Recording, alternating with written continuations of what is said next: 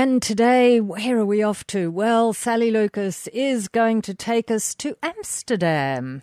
We're also going to go to Lake Eyre and yeah, find out a few more bits and pieces about the travel world as well as the hot deals in the travel marketplace at the moment. Are we going over to Europe first off, Sally Lucas? We are. We're heading. It's sort of romantic as a destination, isn't well, it? Well, it's an interesting city, of course, and it's got lots of waterways. So where could we be? A few cities in Europe have got lots of waterways, eh, haven't they? This is one of the cooler ones. Yes, canal waterway. So this is Amsterdam, and we haven't really talked much about Holland or Amsterdam for, for quite some time. So there was an interesting article in one of the travel magazines recently, and I was reading it, and and like all cities, things change, you know. So you may have been 20 years ago, but like I can remember first going to London thinking how dingy, dark, and horrible, and the pubs were all dark. And now London's totally, well, the Olympics did that for them. They really brightened everything up, redid their underground, their tubes. Pubs had little cafes in them, outdoor seat, you know, things that just weren't there once. And I think all cities go through that remorphing or, you know, morphing into something different as they move along, which Amsterdam has done as well. Um, so apparently, one of these places here, which sounds really interesting in Amsterdam, where you can uh, sample Michelin starred street food, which sounds oh, unusual, doesn't does it? Does sound interesting. So it says here that you can take your taste buds on a culinary excursion to Dutch and international flavours at Foodhallen, or and it's a former tram depot turned into an indoor food market.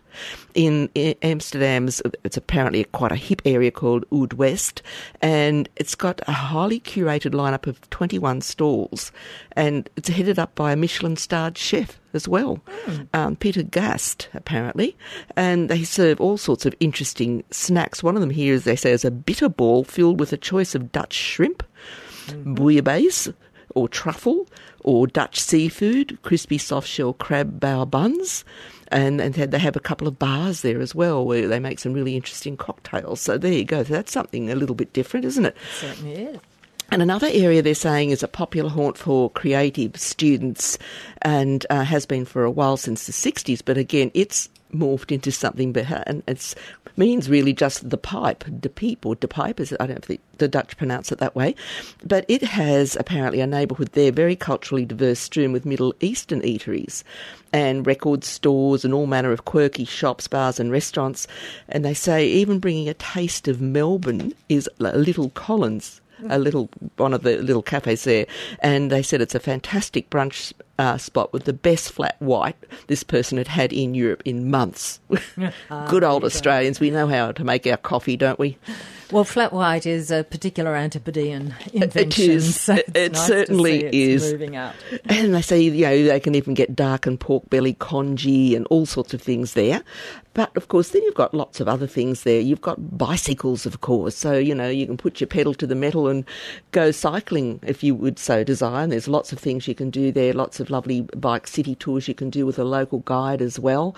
Um, if you want to look at something like that, there's a, a guy called Mike's Bikes, and he can, you can look at Mike's Bikes Tours Toursamsterdam.com and you'll get some information if you're interested in doing a guided tour. And then, of course, you've got the famous museums, you know, the old and the new masters there. So, and it's a very creative city. So you've got the 19th Century Museum Square, and it's flanked by three of the city's most revered art institutions. Of course, the Rijksmuseum, and it's marking the 350th anniversary of Rembrandt's death uh, with a host of special exp- expedition expeditions exhibitions sorry exhibitions including Long Live Rembrandt and it's featuring hundreds of works by local artists honouring this Dutch legend as well and you can visit the contemporary masters at the Stedelijk Museum which is home to hundreds of works by modern artists and then just a few strides away you've got the Van Gogh Museum as well so you can't be, you know, you're not short for for history and museums, are you, when you go there as well? And if you don't don't want to just do that, if you go a few more paces to the southern end of the museum uh, place, you can also see the Dutch uh, Philharmonic Orchestra, which com- uh, performers in the neoclassical building, the concert building there, and it's regarded as having some of the best acoustics in the world, other than Vienna's Musikverein. Um, and every Wednesday, barring July and August, they offer a free lunchtime concert Ooh. in the main hall at 12:30 p.m. And apparently, you sink into red velvet chairs as a roll call of Dutch and international musicians jam it out on stage, and they do everything from orchestral rehearsals to students performing, etc. So that'd be fantastic, wouldn't it? Mm, um, great. And then they've got they call Bruin or brown cafes, and they are to Amsterdam what pubs are to London. They're little local watering holes, and they have very dark wooden interiors and in the colder months crackling fireplaces and candles dripping wax. They say so. It's where locals love to have have a drink and kick back. So plenty of nice beer, of course, that they have over there as well. Um, and again, it's got one of the oldest botanical gardens in the world as well. The Hortus botanicus. It's teeming with lush green plant life, including a staggering amount of 6,000 exotic plants. Everything from a 2,000 year old agave cactus to a 300 year old Eastern Cape giant cycad. Mm. And it's uh, right on the canal there, so and it's got wonderful green glass glass greenhouses and conservatories, on-site cafe, etc. And of course, it's very photogenic and it's a great place to unwind. Maybe when you've gotten through all the history and the food and everything else that you can do. So yeah, and it's also what you can buy now. A lot of uh, people have these sort of things now, but this is a purchase. It's not a free, but they have a, an Amsterdam City card. So if you're interested in getting information on that, it's just you go I Amsterdam com, and you'll find lots of information. You can buy anything from a 40, 24 hour up to a 120 hour and you pay for that online. And what you're getting then is entry to nearly all museums, um, you know, all attractions, public transport. You get a free canal cruise thrown in there as well. Lots of discounts. It's really worthwhile having a look at, and that way you can sort of plan in advance, and you can actually book too, because they have slotted times for some of the museums because they're so busy, and you can actually once you've bought your card, you can slot your time in that you want to visit the museums as well talking travel. And Sally Lucas, uh, before we go, oh, well, are we going to Lake Eyre now? Yeah, we'll go to Lake Eyre now. And then we'll go back to Europe. And then we'll go back to Europe. Excellent. And give everyone a break from Europe just for a minute. Lake Eyre has got a certain mystique about it. There's something in the air not love in the air like John Paul Young, but anyway, though, there is water in the air, and that is even more important because this is a natural wonder, or one of our country's natural wonders. So those awful floodwaters that are awful when they occur, though, it then helps this lake fill up. So Cyclone Trevor that caused that devastation in Queensland earlier this year is bringing life now downstream into this arid area around what they call Kati Thanda or Lake Eyre. And it hasn't filled since 1974. Mm. But it's hit the 80% coverage mark this month. And all these waters come down, of course, through the Diamantina and the um, Georgina rivers. So migratory birds in the thousands are there at the moment because they're attracted by the fish and the crustaceans, etc., that come with the floodwaters. So if you really want to see this spectacle, we recommend that you do it this year while you've got so much water and you're going to see so much wildlife.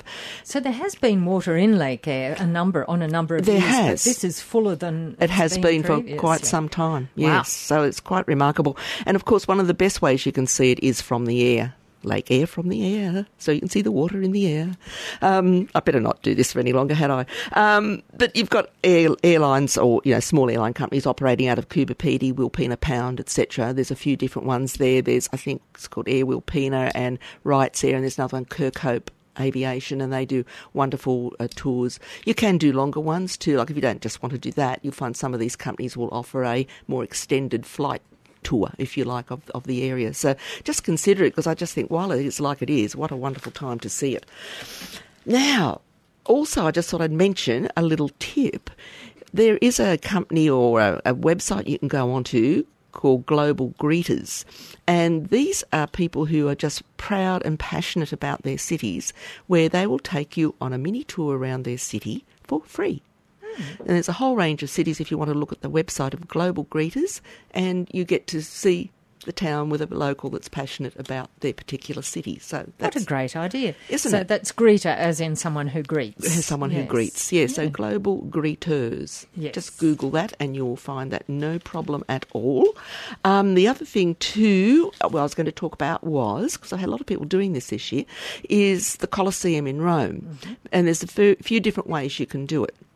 So, number one, of course, though, remember the gruesome fact about it was that more than 9,000 animals and 2,000 people were killed in the 100 days of conquest to mark its inauguration in 80 AD.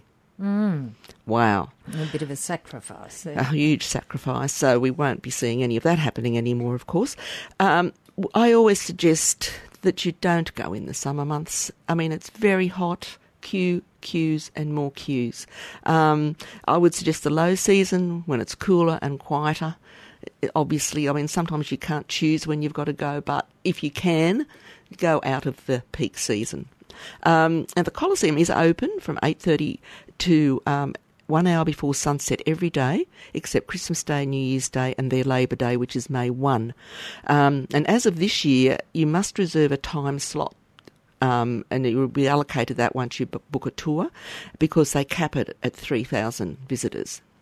And that's still a lot, isn't it? Is that in a day or at any any one time? At, in, a, well, at, wa- at a time. At a time, so there would be yeah, there would be a lot of people visiting in a day, wouldn't there? Yes, absolutely. Now, you're normally you can just get a ticket that includes your limited access to the Colosseum floors as well as entry to the Roman Forum and the Palatine, which you can do. And yeah, I said you really do need to book in advance, but you can upgrade to a different tour, which is what a lot of people are choosing to do now, where you can go underground. So you're really going down below to see exactly what it was like in those days when they were using the animals, etc. And so you do a, a guided tour of the amphitheatre, which takes about 90 minutes, and then you go through what they call the hypogeum or the dungeon, where the animals and gladiators were caged, and then you learn all about how the lifts and the trapdoors, you know, that brought the beasts and the gladiators into the actual fighting arena.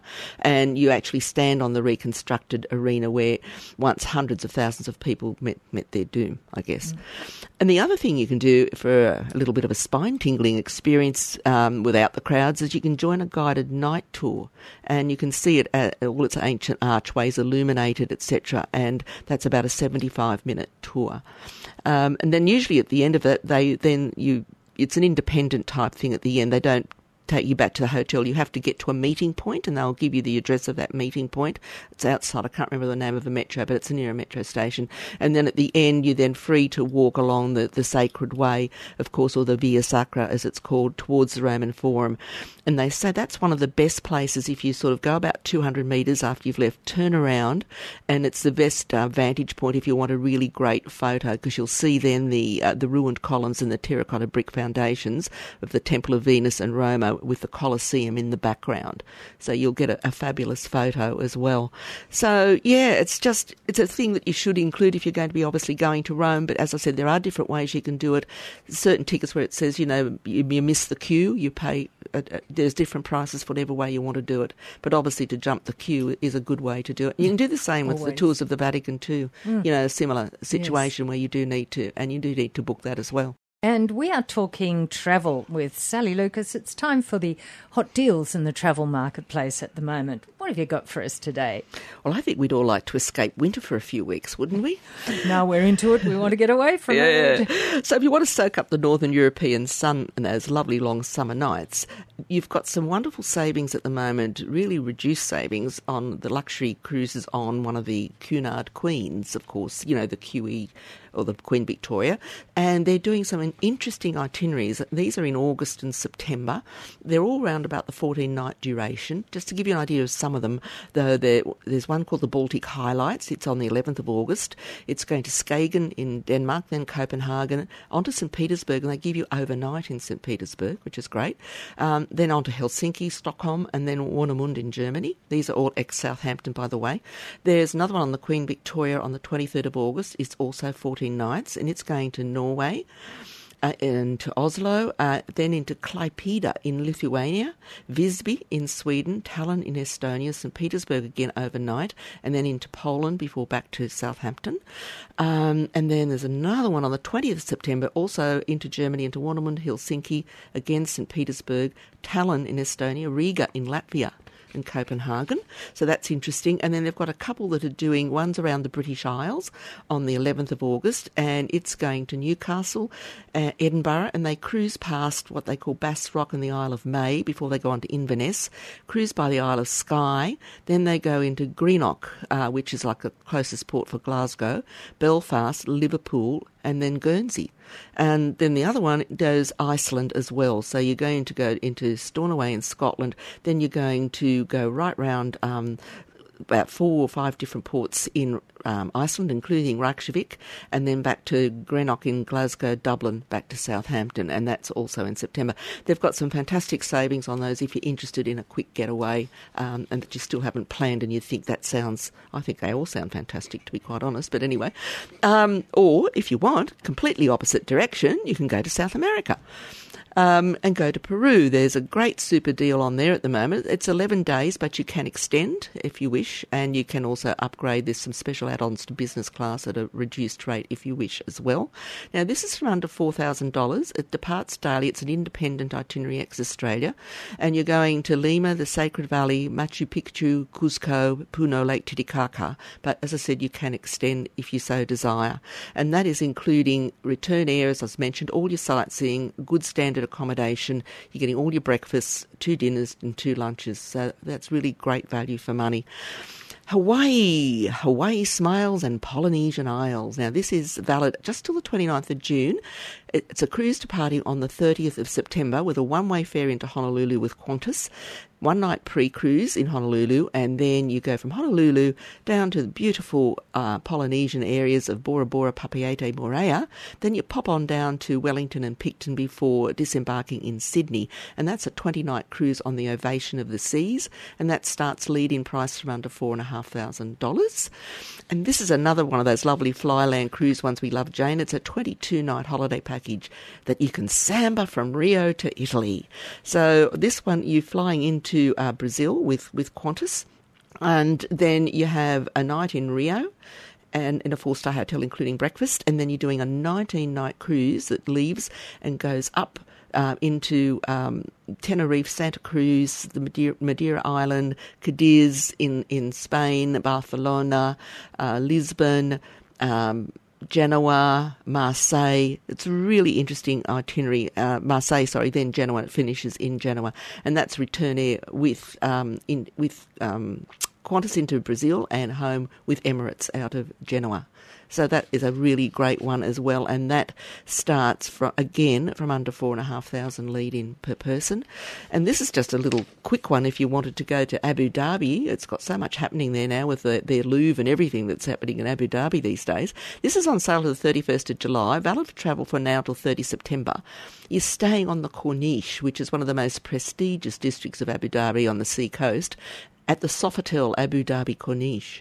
Uh, beautiful, beautiful property, five star property. It's just five nights and your airfare. Again, you can stay longer, of course, including full breakfast daily, and you get a desert safari with a barbecue dinner and a free shuttle bus to the Louvre Museum, Ferrari World, Water World, etc. And that is under $2,000. Wow. So there you go. There's some great stuff. And there's some lovely little Norfolk Island apartment packages as well that if you book by 4 July, lead in again from that. It's around 1300 for a, a seven night package with your seven day car hire, accommodation, welcome dinner, and transfers as well. What so, a lot. Um, a cornucopia of deals. A uh, cornucopia. Oh, I love that, Jay. That's a good way to finish the pro- program today. A cornucopia. Thank you, Sally Lucas. Thank you, Jane. And we'll talk travel again next Friday after the one o'clock news on 2NURFM. Thanks for listening to this podcast from 2NURFM at the University of Newcastle. Topics range from gardening to health, well-being, pet care, finance, business and travel. You'll find them all at 2NURFM.com.